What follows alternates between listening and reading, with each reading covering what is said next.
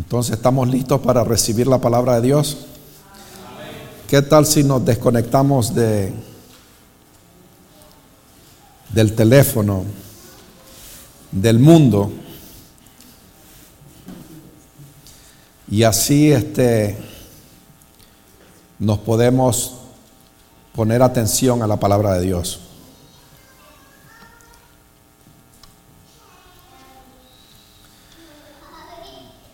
El enemigo logra que nosotros creamos las mentiras que él,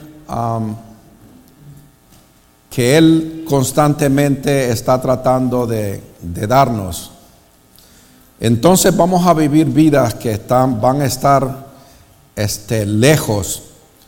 Eh, lo que nosotros eh, conocemos de Dios, eso es lo que vivimos. Pero si no conocemos a nuestro Dios, entonces estaremos caminando lejos de Él. La palabra de Dios es para el hombre conocer a su Dios. La palabra de Dios es la que nos deja conocer a Dios.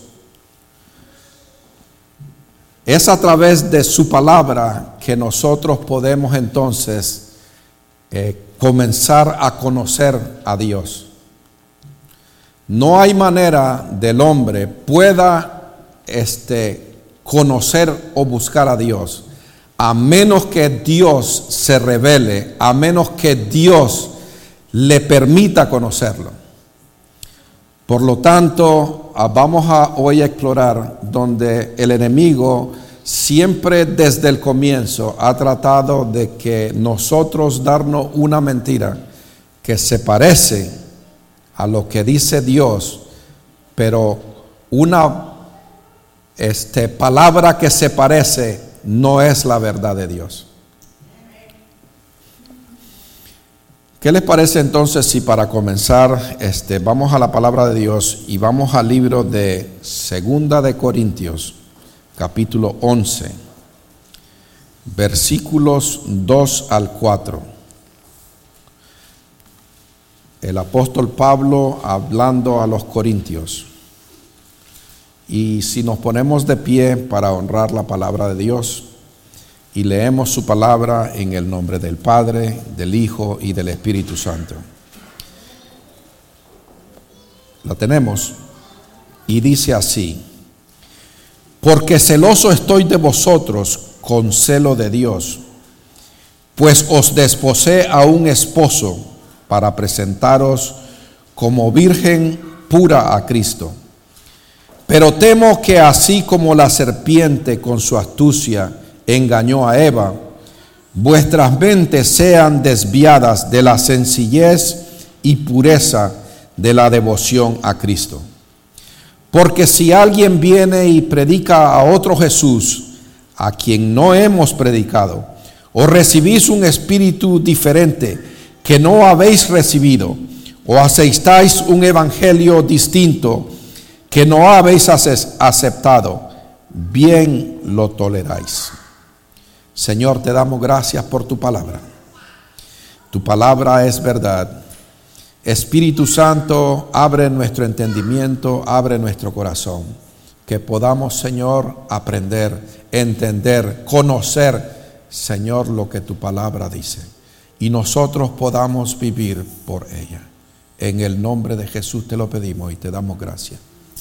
Todos decimos, pueden tomar asiento. El enemigo siempre está este, trayendo uh, mentiras a nuestras vidas, queriendo que nosotros eh, le prestemos atención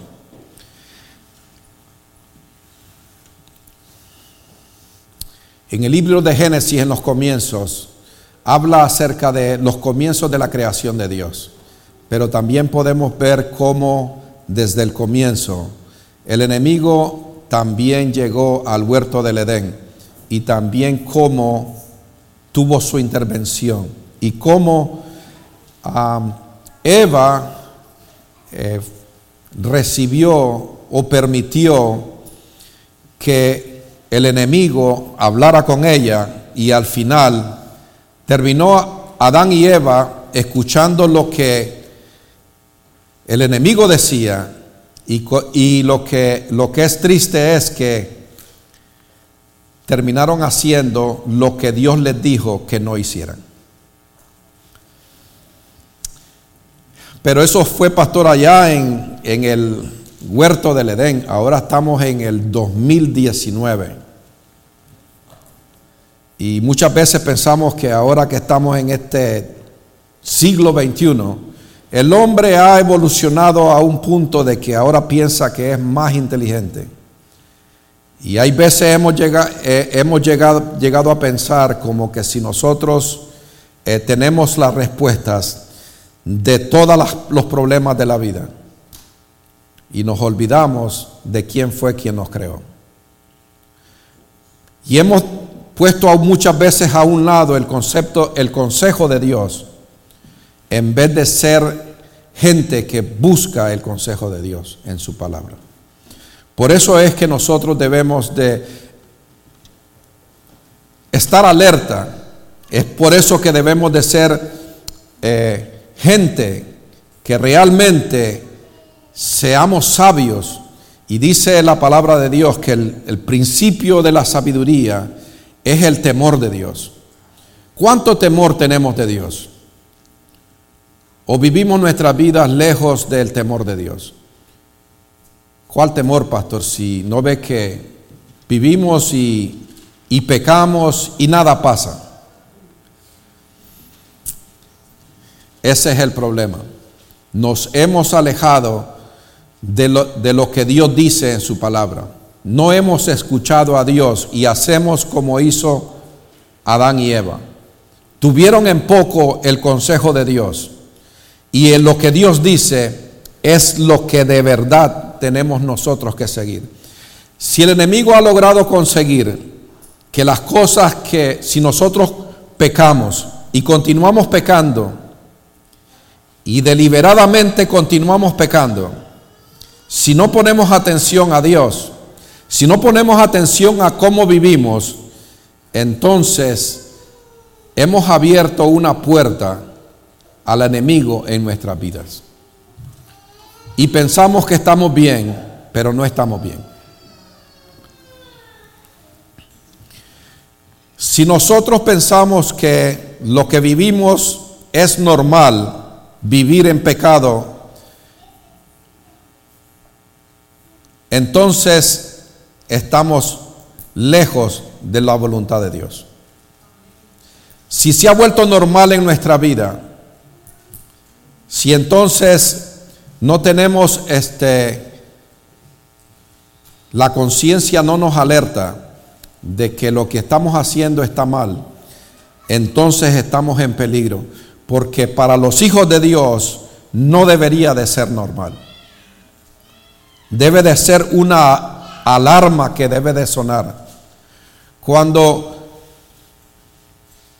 ha, ustedes visto que en, en algunos edificios donde los dueños del edificio no quieren que alguien salga por, por esa puerta y, y le ponen alarma, ¿verdad? Y cuando, o en su trabajo, hay lugares donde están hechos para hacer salidas de emergencia, donde nadie está supuesto a entrar. Y que si usted se va por ahí, si usted abre por casualidad esa puerta, inmediatamente activa la alarma y la alarma comienza a sonar. Y no deja de sonar hasta que cierre la puerta. Desafortunadamente es Dios ha puesto alarmas para que suene en nuestras vidas, que es nuestra conciencia, pero muchas veces nosotros desactivamos la alarma. Ya no hace, ya no suena la alarma. La hemos desconectado. Se ha vuelto parte natural del ser humano. Ahora en estos tiempos el ser humano camina y dice eso de buscar a Dios, eso es para gente que no, no tiene cultura no saben lo que dicen. Porque se necesita más fe creer que el mundo fue creado de un Big Bang que no se sabe a dónde fue que, que fue, para creer que Dios creó al ser humano, que nos creó a cada uno de nosotros. Yo quisiera que fuéramos a ver dónde fue que, cómo se parece la mentira del enemigo, se parece a la verdad de Dios. En el libro de Génesis capítulo 3, si podemos ir del 1 al, del 1 al 4, Génesis, primer libro de la Biblia, capítulo 3, versículo 1 al 4, desde donde dice, desobediencia y caída del hombre. La serpiente era más astuta que cualquiera de los animales del campo que el Señor Dios había hecho. ¿Cómo era la serpiente? Era, dice la palabra de Dios, era el animal más astuto. Tenía astucia para este engañar.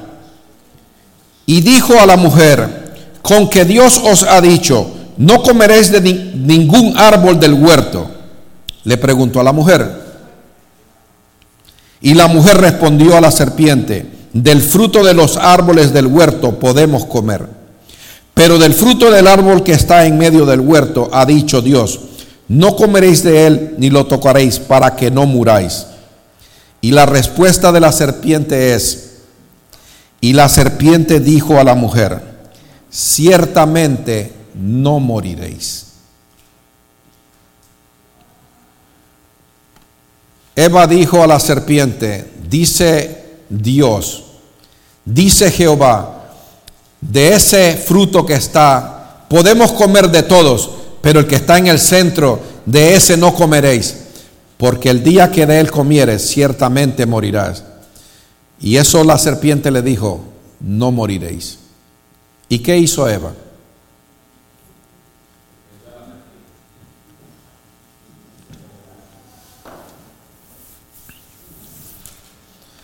Eva comió y también Adán comió. Comenzó con una pregunta. Si vamos al al capítulo donde Dios le dijo, el capítulo anterior,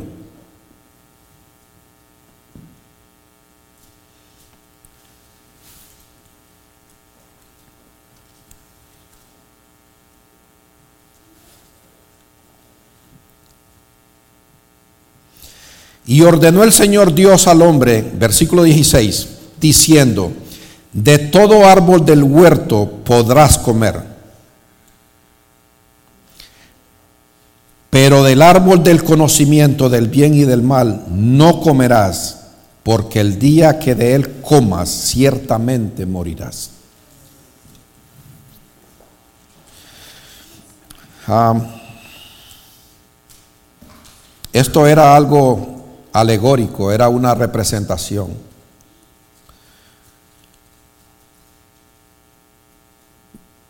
Dice, de ese árbol no comerás. La serpiente dijo, sí puedes comer, porque no morirás. ¿A quién le creyeron ellos? Pareciera que fuera algo que no fuera, tuviera mucha importancia, pero eso que ellos hicieron tuvo unas repercusiones hasta el día de hoy. Hasta el día de hoy nosotros seguimos este, todavía seguimos nosotros llevando el problema que sucedió en los comienzos.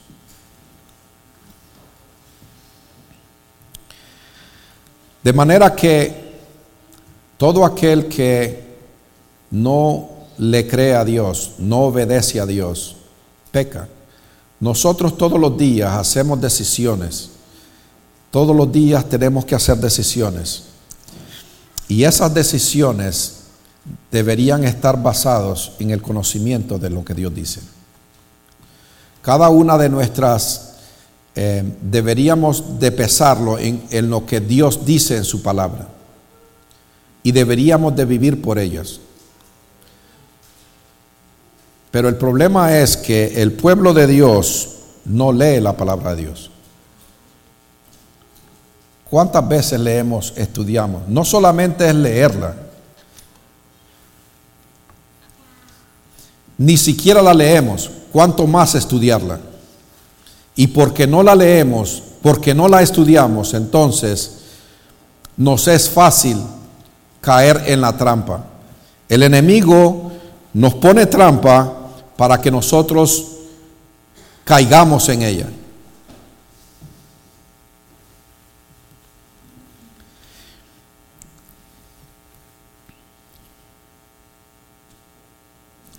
¿Qué mentiras son aquellas que nosotros hemos creído? ¿Cuáles son las mentiras que creemos? Creemos las mentiras aquellos que nos parece que es normal. Si algo nos parece normal, eh, es algo que ya estamos habituados a ellos, entonces quiere decir que ya hemos caído en la trampa.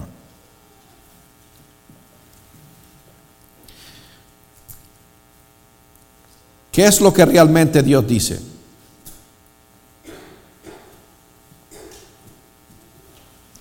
Nos estamos engañando nosotros mismos haciendo lo que sabemos que es pecado.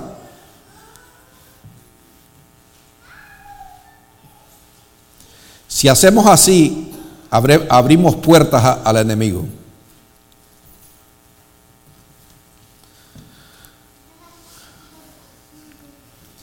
Dios le dio una profecía al pueblo de Israel. Isaías 7:14. Quiero que miremos lo que dice Isaías 7:14.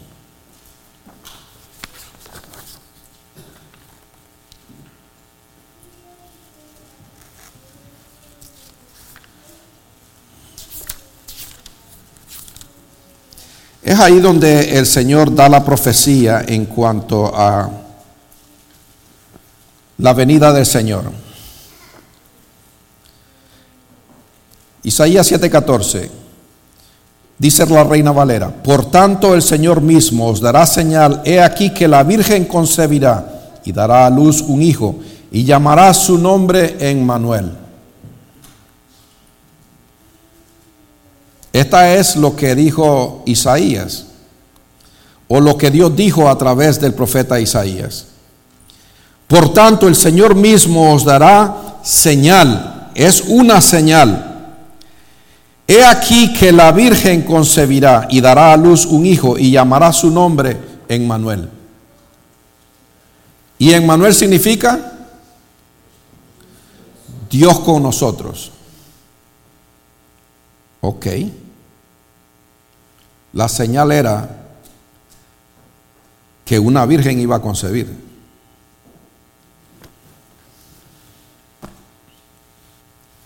Libro de Mateo capítulo 1. Versículo 25 creo que.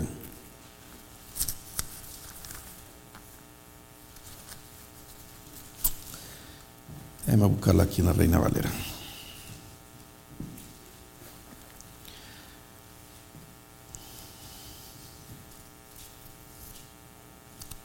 En el comienzo aparece donde el nacimiento de Jesucristo comienza en el versículo 18. El nacimiento de Jesucristo fue así estando desposado María su madre con José, antes que se juntase, se halló que había concebido del Espíritu Santo.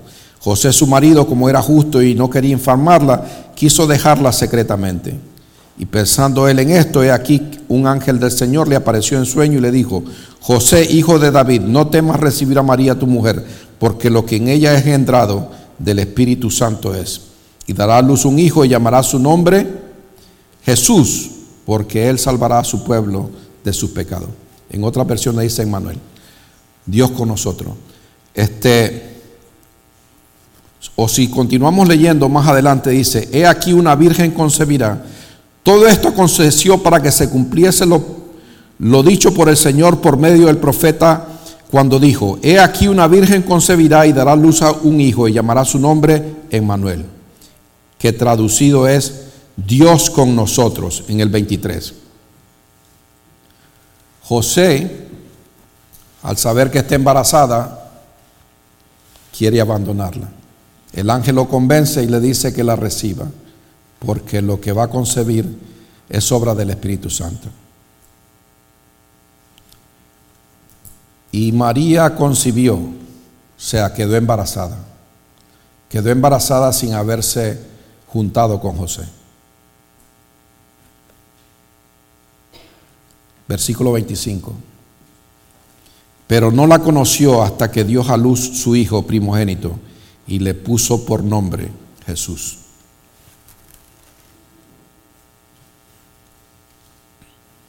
Dice, no la conoció. O sea, José no, no conoció a, a María hasta que tuvo a su hijo. Hablaba yo con alguien bien cercano a mí y le decía,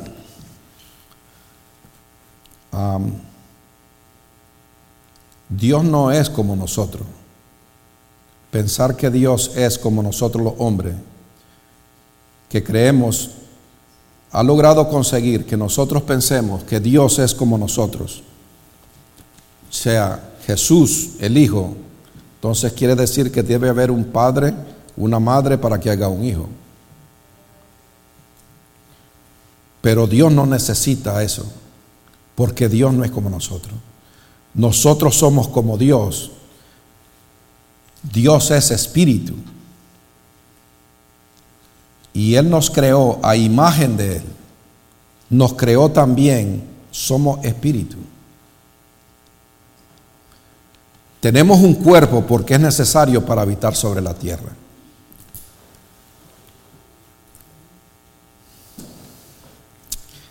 Libro de Génesis. Si no escudriñamos las escrituras, entonces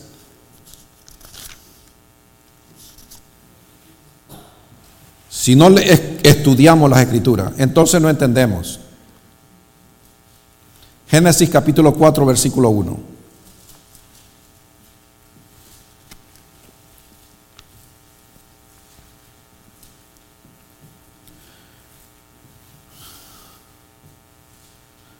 En la versión Biblia de las Américas dice, el hombre conoció a Eva. En la versícula Reina Valera dice, conoció Adán a su mujer, Eva, la cual concibió y dio a luz a Caín, y dijo, por voluntad de Jehová he adquirido varón. Cuando dice conoció, quiere decir que Adán y Eva tuvieron relaciones sexuales y entonces concibió a Caín. Libro de Mateo, capítulo 1, 25 dice, y José no conoció a María hasta que tuvo a su hijo primogénito. Porque no conocemos las escrituras, entonces de ahí la enseñanza y de ahí que se sale fuera de lo que Dios dice.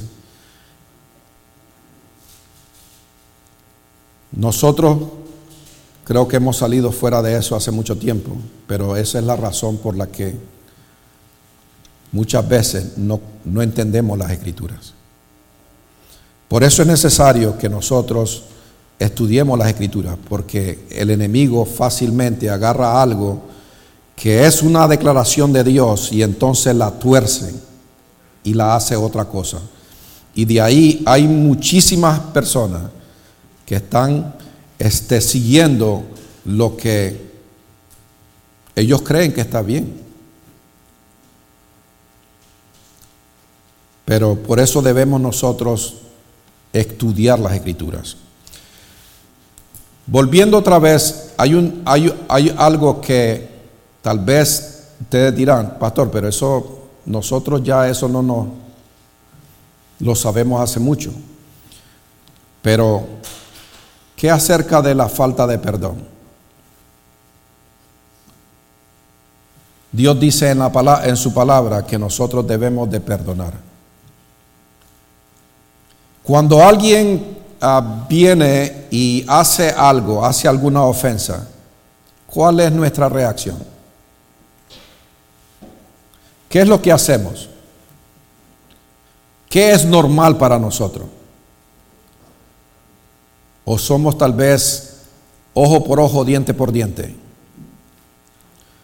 Porque en las escrituras Dios nos llama a que nosotros debemos de perdonar. Si nosotros no perdonamos, entonces estamos haciendo nuevamente lo que Dios nos dice que hagamos.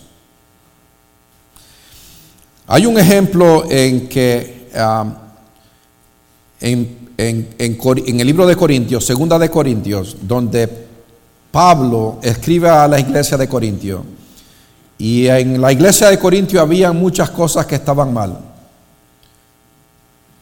Pero Pablo dice que hay que perdonar, que él ha perdonado. Cuando alguien ofende, no solamente ofende a alguien, sino que ofende a Dios también. José, cuando la mujer de Potifar quería acostarse con él, lo que José dijo fue, no puedo yo pecar contra Dios y contra el hombre que ha este, puesto toda su casa en mis manos.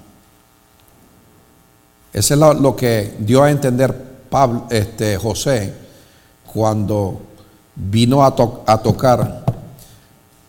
La mujer dijo, acuéstate conmigo.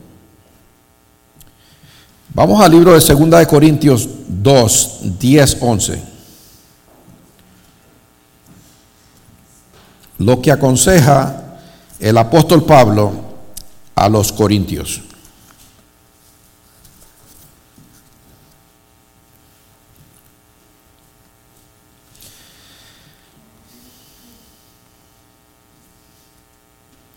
Y dice en el versículo 9 al fin, en el 9 al final dice, pues también con este fin os escribí para poneros a prueba a ver si sois obedientes en todo.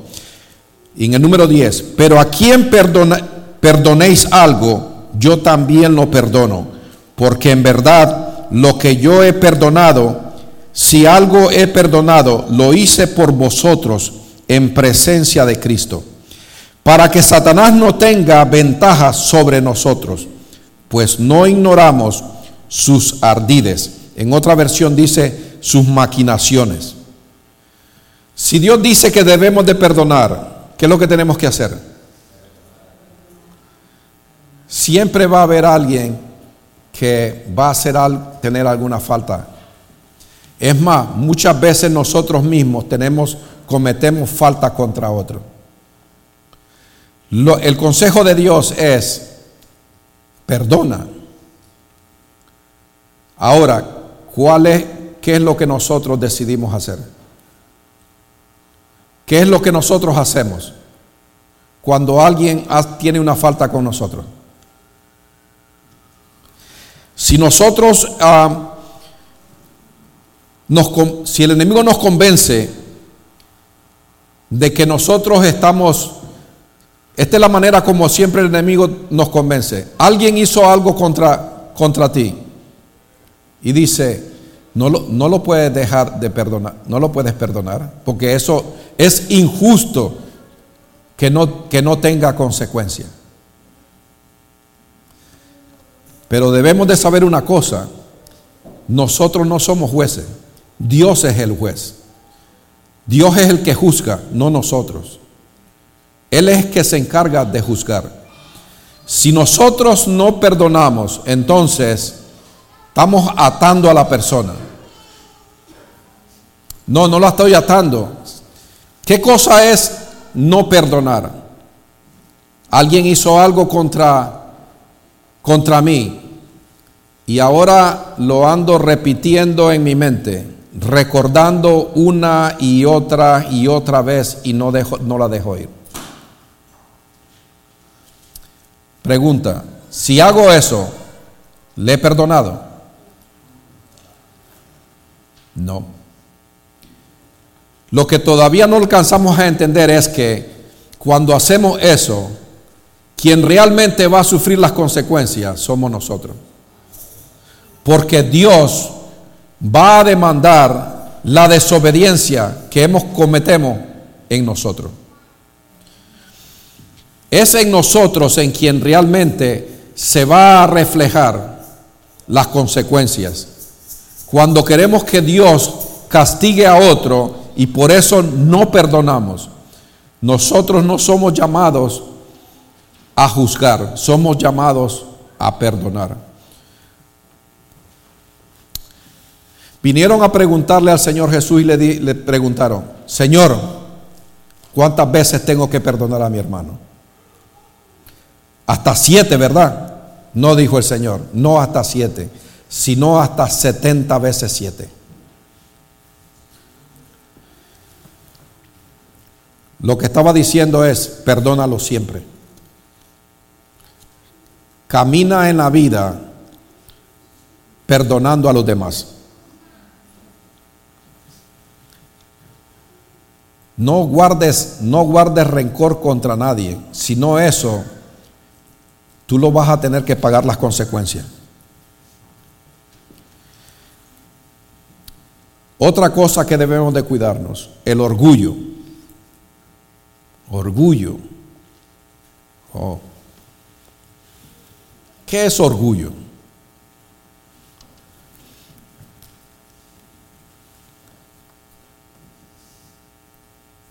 Orgullo es creernos más que otro. Creernos más que otro. En lo que Dios nos va abriendo el entendimiento, que va abriendo nuestros ojos, va abriendo nuestros oídos, va abriendo nuestro entendimiento de conocer las cosas. Nos conviene guardarnos de que el orgullo no nos haga lazo el enemigo. Cuando Dios abre nuestro entendimiento y nos deja conocer algo nuevo, ten cuidado de no ver por debajo a tu hermano o a tu hermana. No pienses que eres mejor que tu hermano o tu hermana, porque si lo haces, ya caíste en la trampa. Debemos de cuidarnos de que el orgullo no se levante en nosotros. No somos llamados nosotros a cargar orgullo. Dios detesta el orgullo. Dios ama al que es humilde. Mantengámonos humildes. No pensemos que si, si tú crees que tú sabes más que otro, cuídate, porque si no ya caíste en la trampa. Él te va a dejar saber que es bueno que tú eres. Si tú crees que otro es menos que tú, si tú crees que tú puedes liberar a otros, el que libera es Dios. Si tú piensas que tú puedes liberar o que tú eres más que otro, cuídate. Porque si no, ya caíste en la trampa.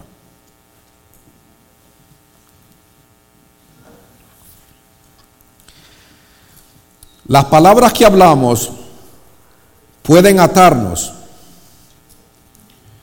Las palabras que hablamos puede, puede atarnos a nosotros. Y puede eso atarnos significa que nosotros estamos obligados a algo. Libro de Proverbios capítulo 18 versículo 21.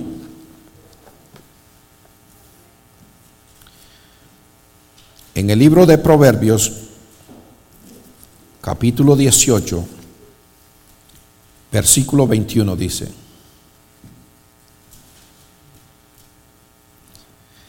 Muerte y vida está en el poder de la lengua, y los que la ama comerán su fruto. ¿Qué es lo que está en la lengua? está el poder de la muerte y de la vida. Tal vez nosotros hemos oído o hemos dicho nosotros mismos, tú puedes crear las cosas con lo que tú hablas. Lo que tú hablas, tú, tú vas a crear las cosas. ¿Cuántos han probado de crear algo?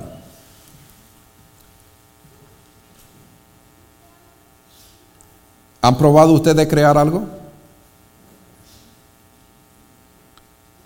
¿Cuántos han creado algo? Eso no es lo que dice ahí.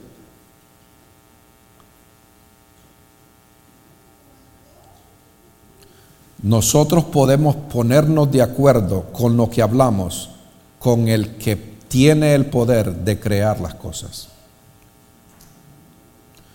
Podemos ponernos de acuerdo con el que crea las cosas o podemos ponernos de acuerdo con aquel que destruye por lo que hablamos.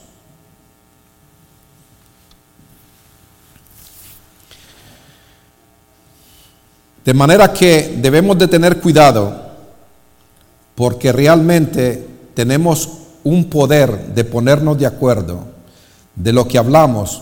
Lo que habla nuestra boca es lo que está en nuestro corazón. Y lo que está en nuestro corazón es lo que somos. No puede el árbol bueno dar fruto malo, ni el fruto mal, ni el árbol malo puede dar fruto bueno, porque lo que está dentro de él, lo que es el árbol, eso da.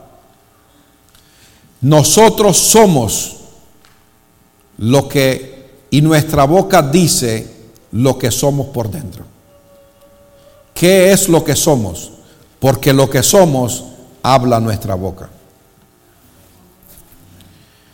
Por eso debemos de nosotros escudriñar qué es lo que habla nuestra boca, porque la palabra de Dios nos deja saber lo que tú hablas es lo que tú eres.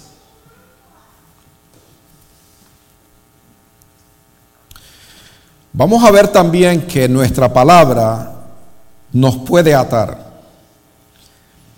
Proverbios 6, 2 al 5. Ahí un poquito para atrás. Proverbios 2, a, 2 al 5. 6, 2 al 5.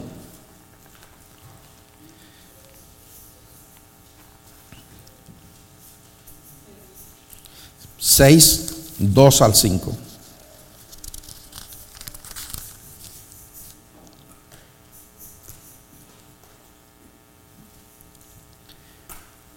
Si te has enredado con las palabras de tu boca, si con las palabras de tu boca has sido atrapado, haz esto ahora, hijo mío, y líbrate, ya que has caído en las manos de tu prójimo.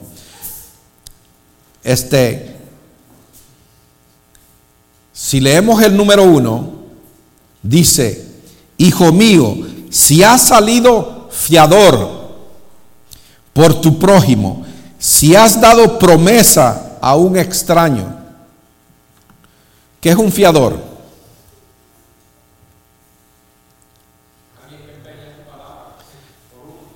Uno que dice, ha venido alguien, vino tu hermano o tu amigo y dice, mira, quiero sacar un préstamo en el banco.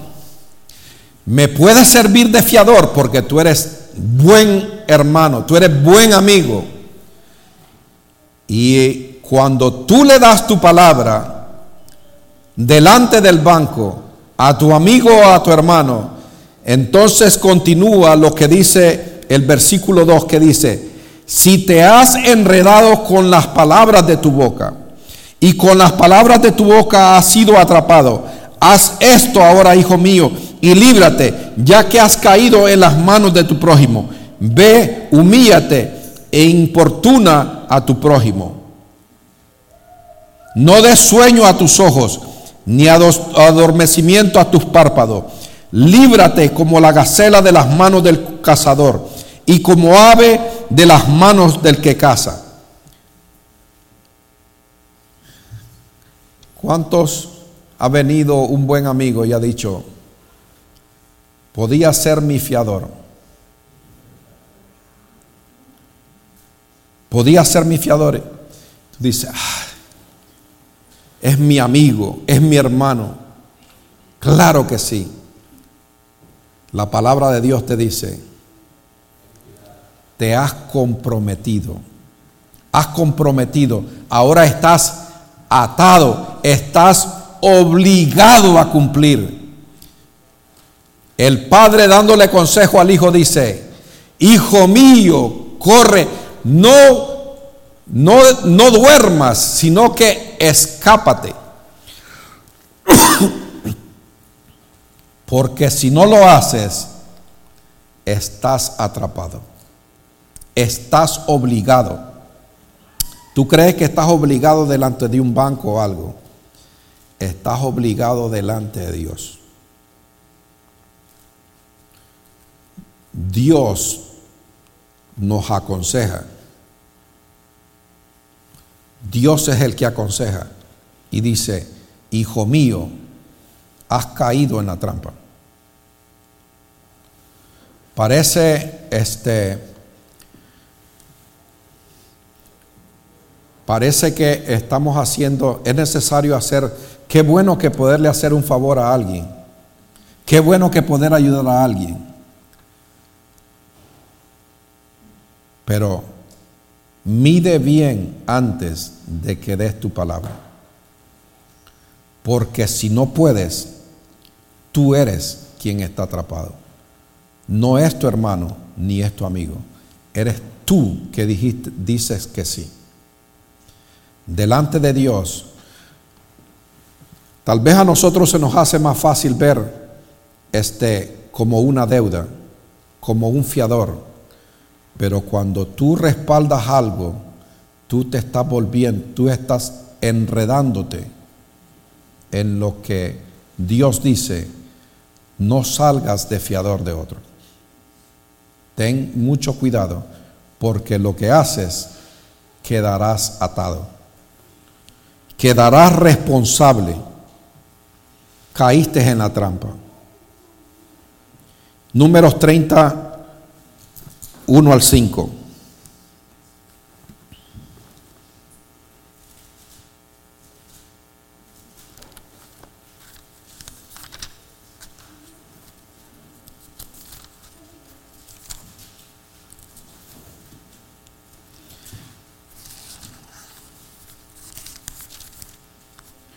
Bendito sea Dios.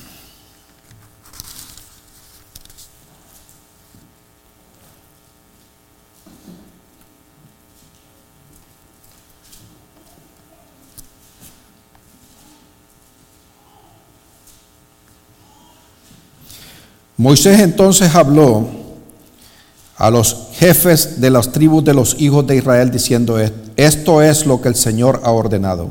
Si un hombre hace un voto al Señor o hace un juramento para imponerse una obligación, no faltará su palabra, para conforme a todo, hará conforme a todo lo que salga de su boca. Dios está diciendo, si tú haces un voto, si tú prometes algo, dijo a través de Moisés, esa persona queda obligada. Tiene impuesta una obligación. No faltará a su palabra. Hará conforme a todo lo que salga de su boca. ¿Qué es lo que podemos aprender de esto? Sé cuidadoso con lo que sale de tu boca. No hables no hables demasiado, no hables tanto que tú solo digas, si tú, porque Dios dice, si tú haces una promesa, si tú haces un voto, tienes que cumplirlo. Tendrás que cumplirlo.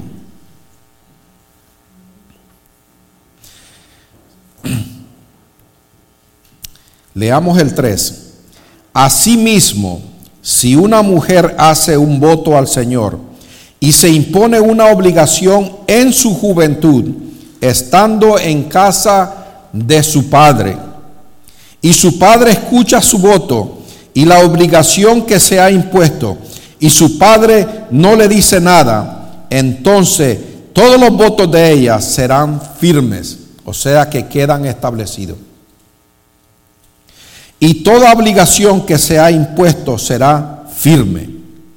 Pero si su padre se lo prohíbe al día en que se entera de ello, ninguno de sus votos ni la obligación que se ha impuesto serán firmes.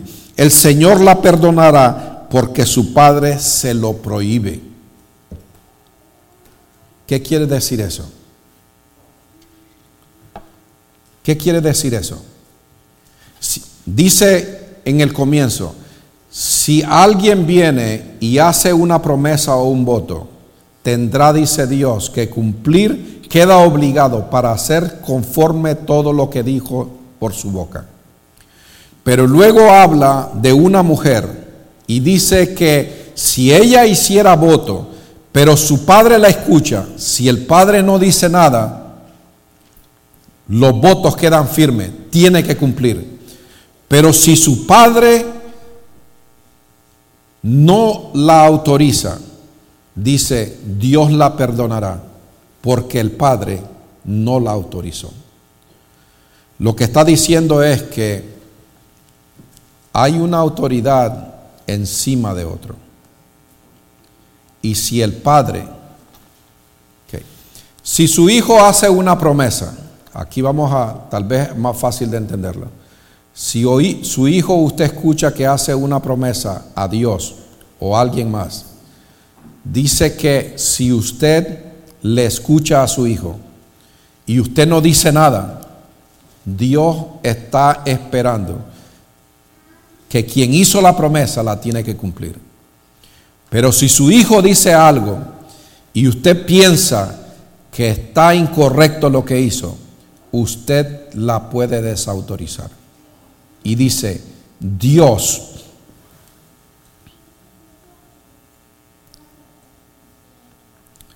el Señor la perdonará porque su padre la prohibió.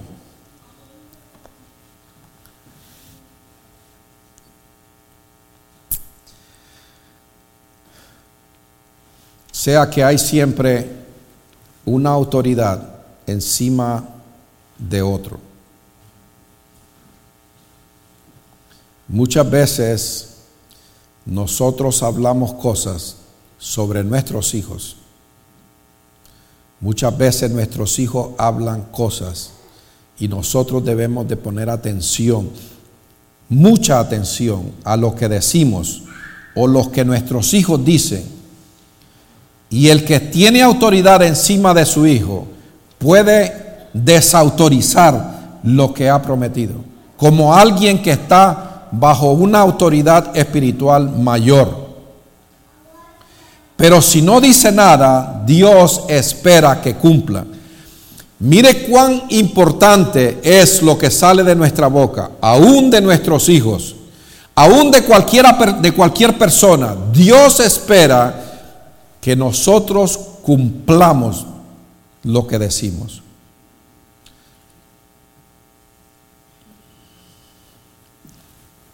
¿Podemos entender esto? podemos entender que es bien importante lo que nuestras palabras dicen. Que Dios está esperando que nosotros cumplamos, que cumplamos cada una de las cosas que decimos.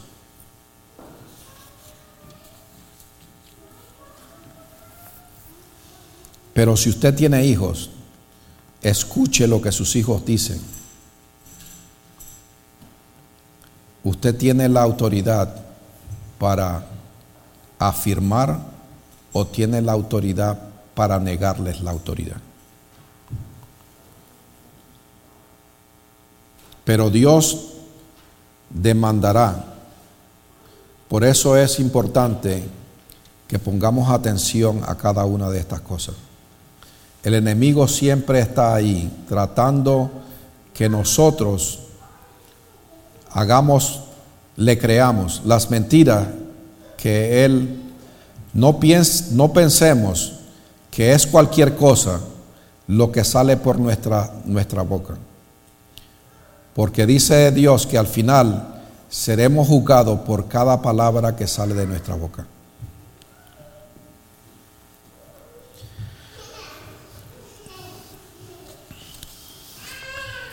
Porque de la abundancia del corazón habla la boca. Lo que está dentro de nosotros, eso es lo que no nos dejemos engañar que podamos decir cualquier cosa.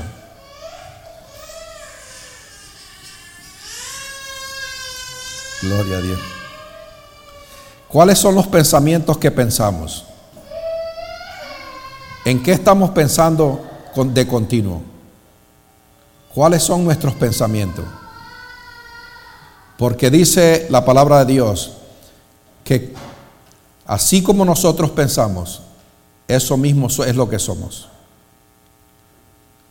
Debemos de guardar nuestros pensamientos. ¿Qué es lo que estamos pensando? Todas las cosas este, vienen de dentro de nosotros.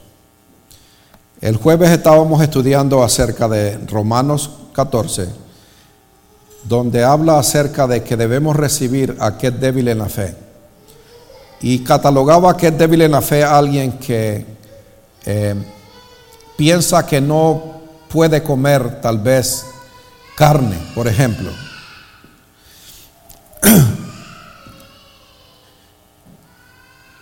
¿Cuántos saben que Dios nos, Jesús nos hizo libre? Jesús nos hizo libre. Al Señor le dijeron, ¿por qué quebrantan la tradición de los ancianos, tus discípulos, y comen sin lavarse las manos? Porque en la tradición judía constantemente se tenían que estar lavando las manos. Tocaron esto, hay que lavarse las manos. Tocaron lo otro, hay que lavarse las manos. El Señor les dijo, no es no es lo que comen lo que le hace impuro, porque lo que comen va al estómago y después va a la letrina. Pero lo que hace impuro al hombre es lo que sale por su boca. ¿Qué es lo que sale por nuestra boca? Porque lo que sale por nuestra boca, dijo el Señor, viene del corazón. Y de ahí es donde salen todas las todas las cosas que son malas.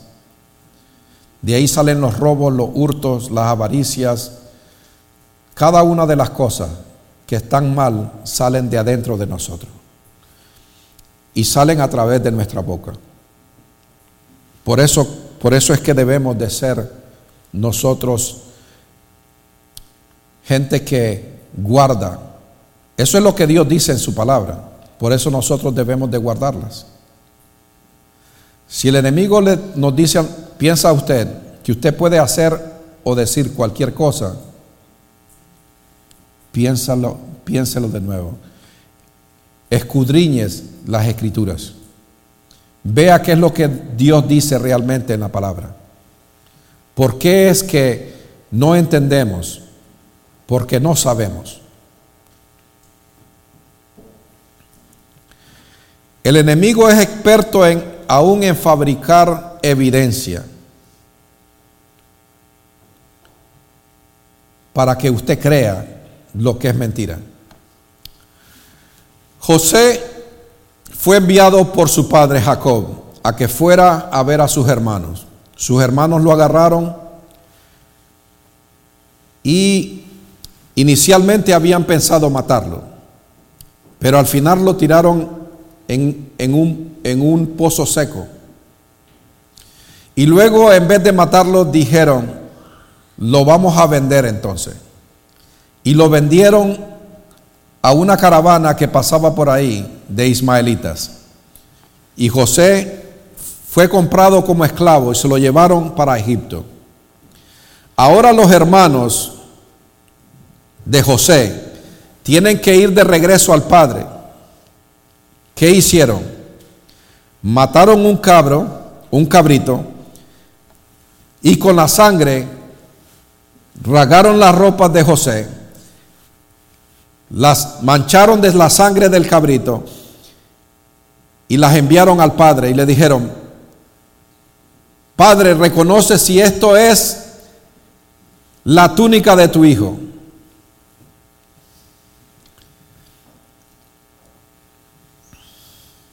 Génesis 37, 31 al 33.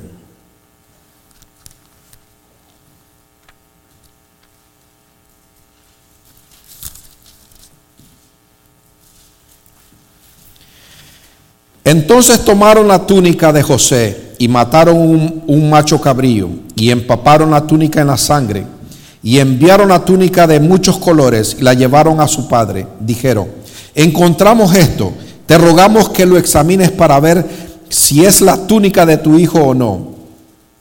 33. Él la examinó y dijo, es la túnica de mi hijo.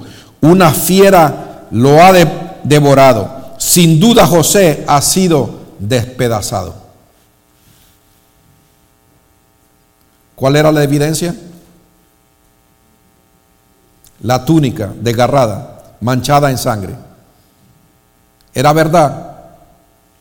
No, no le dijeron ellos, esta, padre, esta es la túnica de José. Y se lo comió un animal. Le dijeron, examínala a ver si es la túnica de tu, de tu hijo. ¿Quién fue el que declaró? Jacob. Jacob, el padre mismo fue quien dijo, esta sí es la túnica de mi hijo. Y él fue el que dijo, oh, lo devoró una fiera salvaje, lo despedazó. ¿Qué fue lo que creyó entonces de ahí en adelante? Que estaba muerto. Para él, él tenía evidencia de que estaba muerto. Pregunta, ¿estaba muerto? No estaba muerto. Pero él pasó años creyendo que su hijo estaba muerto. ¿Dónde estaba José? En Egipto, en Egipto. Así es. ¿Qué estaba haciendo José en Egipto? working. Okay. José estaba, le gustaba trabajar a José. José era esclavo. Pero dice la palabra de Dios, todo lo que José hacía, Dios lo prosperaba.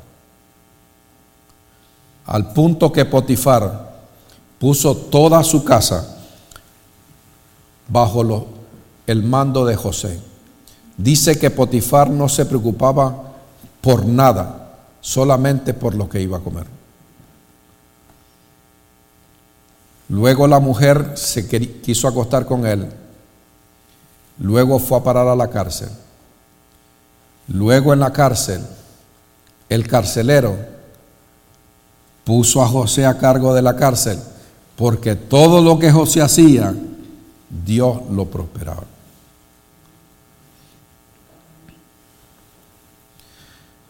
El enemigo es lo más astuto, es más inteligente que nosotros. Nosotros no somos enemigos del enemigo.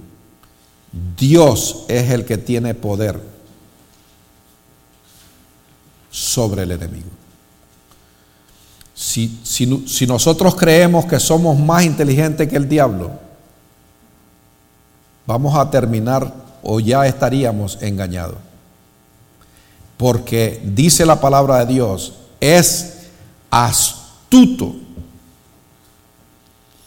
Es de lo más astuto que es capaz. Eva cayó bien fácilmente. Una pregunta. Y una vez que le dio conversación, ya no pudo con él. Terminó que haciendo lo que él quería. Nosotros si creemos que nosotros somos muy inteligentes, es bien fácil que Él venga y te venga a tocar la espalda y te diga, qué bueno que tú eres. Tú eres el más inteligente, tú eres la más inteligente de aquí. No hay nadie como tú. Y yo creo que tú no le vas a creer.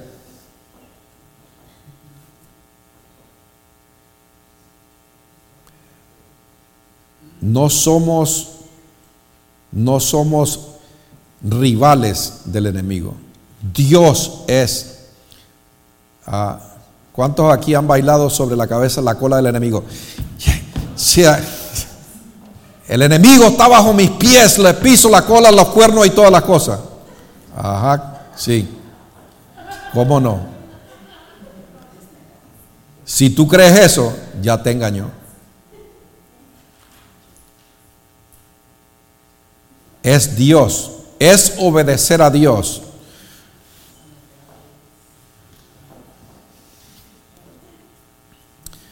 Sométete a Dios y Él huirá de ti. Sométete, quiere decir, obedece a Dios. Si no obedeces a Dios, tú no eres rival de Él, porque en ningún momento somos nosotros llamados. Es más, en la escritura dice que te reprenda Dios.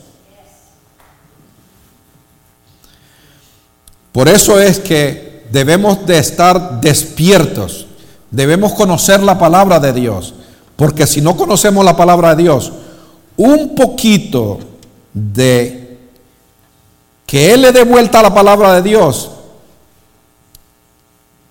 y creímos, y Él fabrica hasta evidencia. Parece que, oh sí, no, eso, sí, yo he oído, sí. Además, Dios dice, ayúdate que te ayudaré. ¿A dónde dice eso?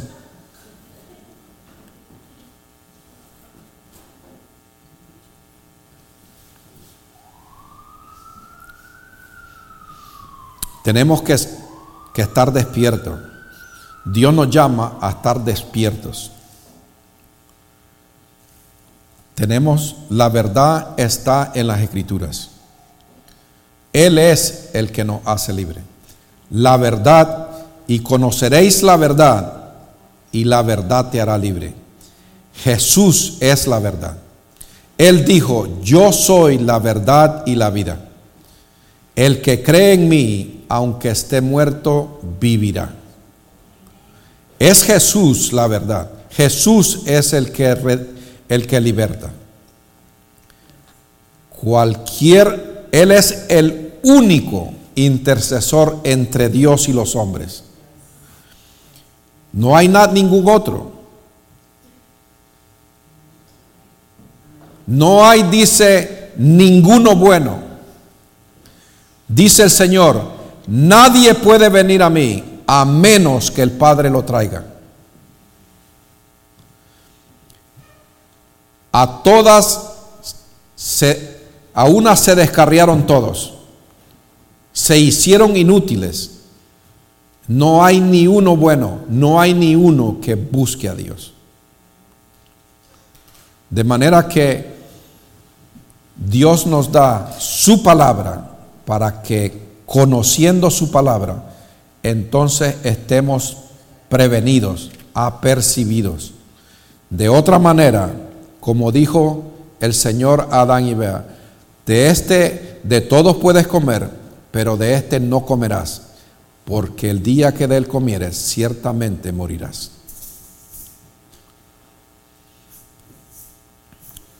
Él es el que nos hace libre.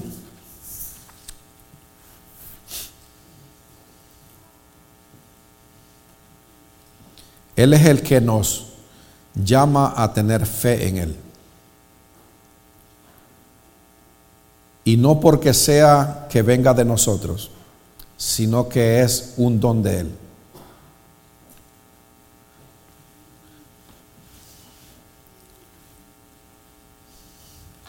Lázaro murió, pero cuando vino el Señor y dijo, ¿tenía fe Lázaro? No, estaba muerto. Pero cuando Jesús dijo, Lázaro, sal fuera, todo se puso en movimiento. Lázaro volvió a la vida. Es un regalo de Dios, es la cercanía de Dios, es Dios a favor de usted. Por eso el consejo de Dios, nosotros tenemos que estar despiertos. Despierte usted al consejo de Dios, porque es fácil caer en las mentiras del, diablo. Es fácil porque cada día usted va a tener que hacer decisiones y si no conoce lo que Dios dice en su palabra, tomamos la, el camino equivocado. ¿Qué camino tomamos? Es fácil salirse del camino, porque el camino es bien angosto.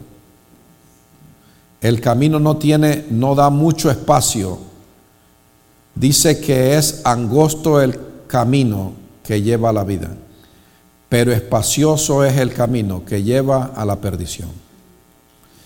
Y muchos son los que entran por él.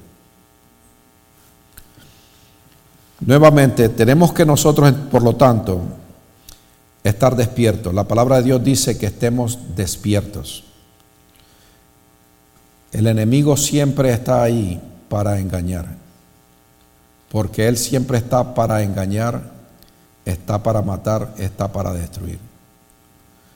Pero Dios está para darnos vida. Conocemos realmente la palabra de Dios estudiamos la palabra de Dios? Esta es la pregunta clave. Estudiamos la palabra de Dios.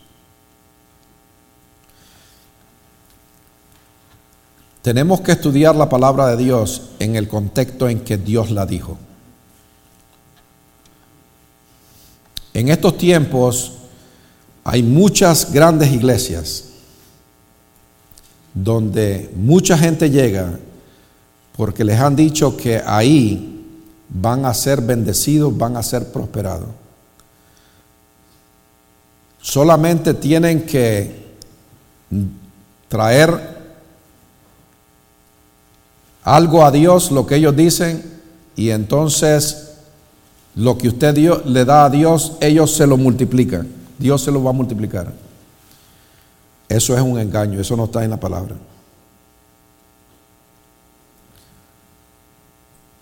Pero entonces, ¿por qué? Si no está en la palabra, ¿por qué va tanta gente? ¿Por qué va tanta gente si no, hay, si no está en la palabra? ¿Eh? Porque no leen. Ok, no leen. ¿A quién le gusta ser bendecido, prosperado, millonario, con los carros del año, casas, todo, la nevera llena? Sin problema. Una vez que viene a, Jesús, se le abre una, una alfombra llena de rosas para que camine por ella. O sea, venimos a la, a la, iglesia equivocada, porque de que venimos a la iglesia se nos multiplicaron los problemas. Muchos, muchos si vamos a ver en la, gente de fe, toda esa gente pasó por tremendos problemas. Pero hicieron, esperaron, y aunque ellos no vieron cumplida la promesa de Dios, siguieron creyéndole a Dios. Usted tiene que usted y yo tenemos que seguirle creyendo a Dios seguirle creyendo a Dios. Contra viento y marea, seguirle creyendo lo que su palabra dice, eso es verdad.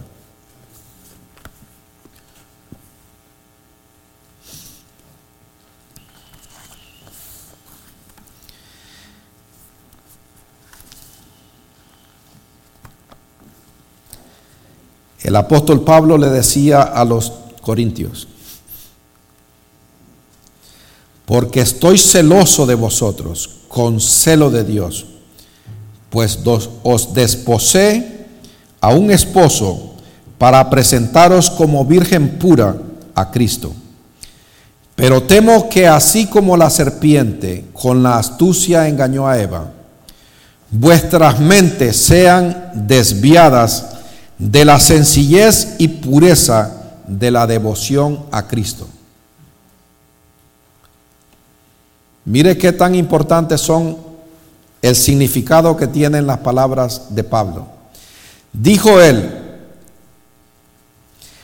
pero temo que así como la serpiente con su astucia engañó a Eva, vuestras mentes, ¿las mentes de quiénes?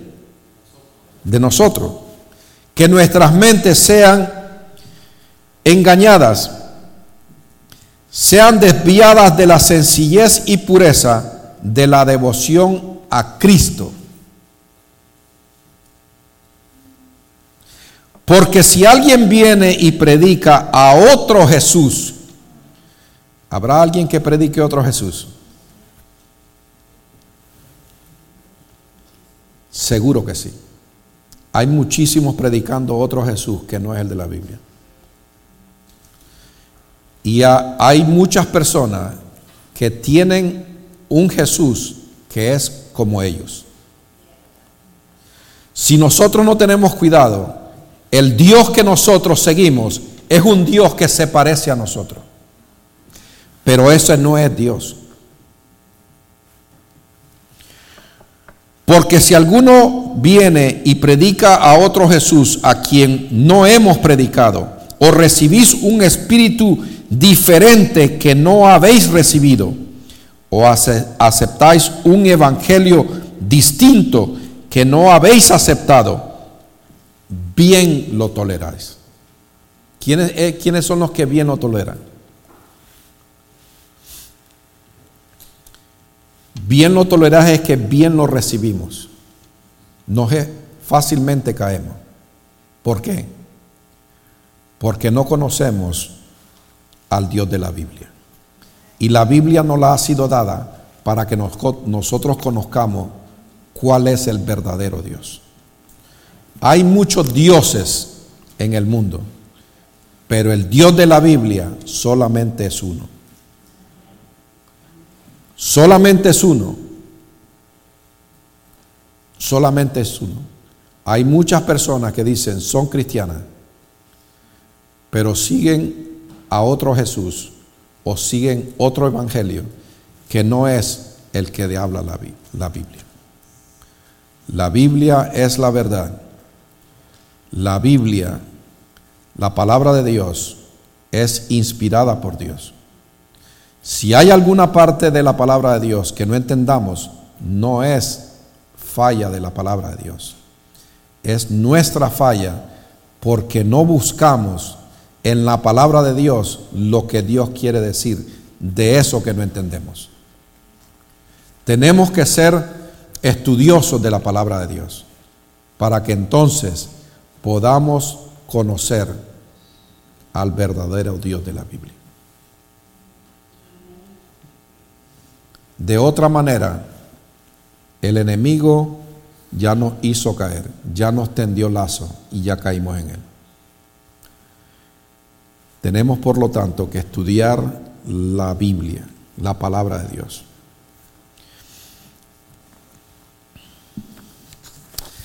Cada día se hace más difícil porque cada día salen más versiones.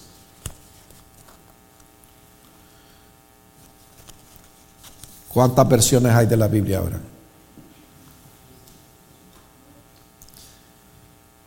el pueblo de Israel se guardaba de copiar letra por letra lo que estaba en la palabra de Dios.